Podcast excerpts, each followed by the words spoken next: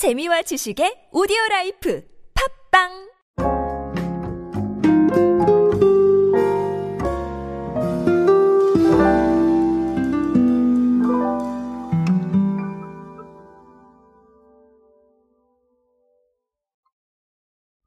사실 라면은 어, 싫어하시는 분들이 잘 없을 정도로 아주 대중적인 식품이 아닐까 싶습니다.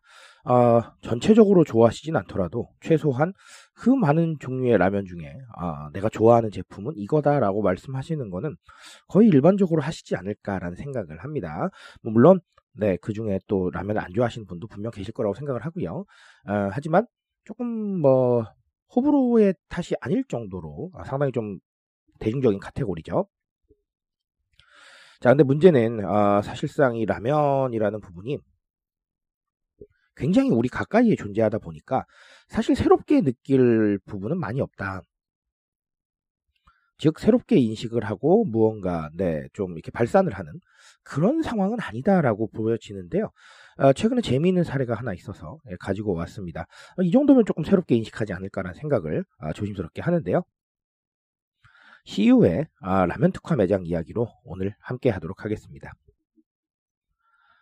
안녕하세요 여러분 노준영입니다. 마케팅에 도움되는 트렌드 이야기 그리고 동시대를 살아가신 여러분들께서 꼭 아셔야 할 트렌드 이야기 제가 전해드리고 있습니다. 강연 및 마케팅 컨설팅 문의는 언제든 하단에 있는 이메일로 부탁드립니다. 자 일단은 홍대에 라면 특화 편의점을 열었어요. 그래서 어, 일단 CU의 목적은 라면 마니아라던가 아니면 K 문화에 관심이 있는 외국인 자 이런 분들께 좀 새로운 쇼핑 경험을 제공을 함으로써 이 라면에 대한 새로운 수요를 좀 착출하겠다라는 이런 전략인데요. 아, 가장 중요한 건 라면 라이블러리예요. 도서관이란 느낌인데 아, 매장 한 면이 모두 라면으로 채워져 있습니다. 가로 6m고 세로는 2.5m 크기의 총 100칸짜리 라면 전용 진열장이 있는데요. 어, 사진으로만 보셔도 정말 웅장한 규모를 자랑한다는 걸 아실 수가 있을 겁니다. 자, 이렇게 많은 라면인데 보통 매장보다 3배 정도 종류가 많다고 해요. 자, 그리고 라면이 이제 팔레트처럼 쫙 펼쳐져 있으니까 사실 뭐 굳이 생각한다면 포토존 역할도 하고요. 저라도 사진 찍지 않을까라는 생각을 아, 조심스럽게 해봤습니다. 자, 아, 그런 부분들이고요.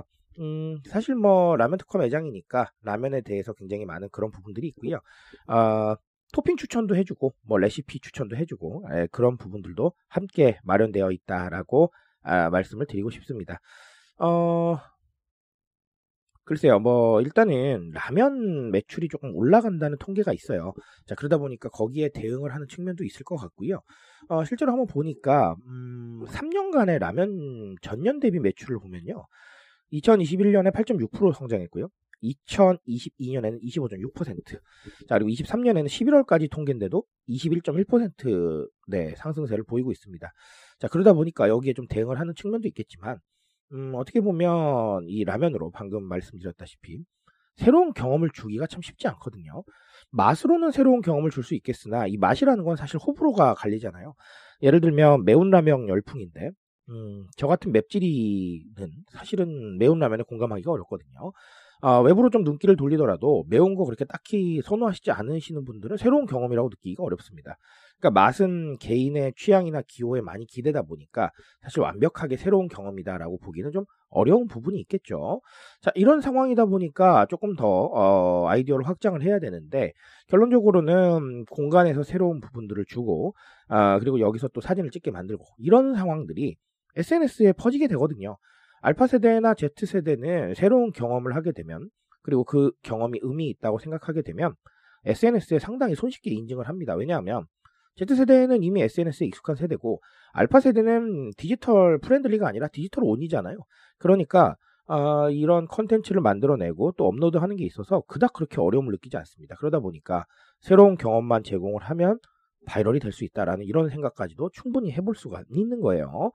자, 그러다 보니까 이런 공간을 만들어서 사람들이 오게 만들고, 음, 이런 특화 매장이라는 부분들을 가지고 좀 색다른 경험을 준다라고 아, 보시면 되겠습니다. 자, 그만큼 경험이 중요해요. 자, 그런데, 음, 문제는 뭐 그렇다고 해서 이렇게 특화 매장 무조건 만드시라고 얘기하는 건 지금 사실 아니고요. 어, 이런 류의 새로운 경험들을 끊임없이 고민을 해봐야겠다라는 말씀 드립니다. 제가 평소에 늘 말씀드리는데 오프라인 공간 같은 팝업 스토어 좋아요. 네, 아주 좋은 선택이고요. 온라인에서 무언가 컨텐츠로 새로운 어떤 스토리를 만드시는 거 좋아요. 새로운 경험입니다. 자, 그리고 그게 아니라고 한다면 뭐 컨셉형 계정을 한번 운영을 해본다든지 아니면 우리가 인스타그램에서 했던 그런 방향성들 말고 또 다른 방향성들을 한번 SNS에서 구현을 해본다든지 이런 다양한 아이디어들이 있으니까요. 어, 꼭 뭔가 이렇게 돈을 많이 들이셔서 뭔가 해야 된다. 이런 얘기는 아니라는 거. 네, 이렇게 이해해 주시면 되겠습니다. 자, 오늘 라면 이야기는 여기까지 드리고요.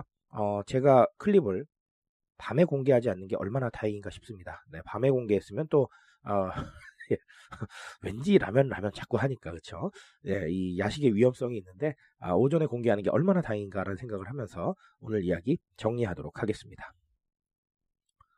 트렌드에 대한 이야기는 제가 책임지고 있습니다. 그 책임감에서 열심히 뛰고 있으니까요. 공감해 주신다면 언제나 뜨거운 지식으로 보답드리겠습니다. 오늘도 인싸 되세요 여러분. 감사합니다.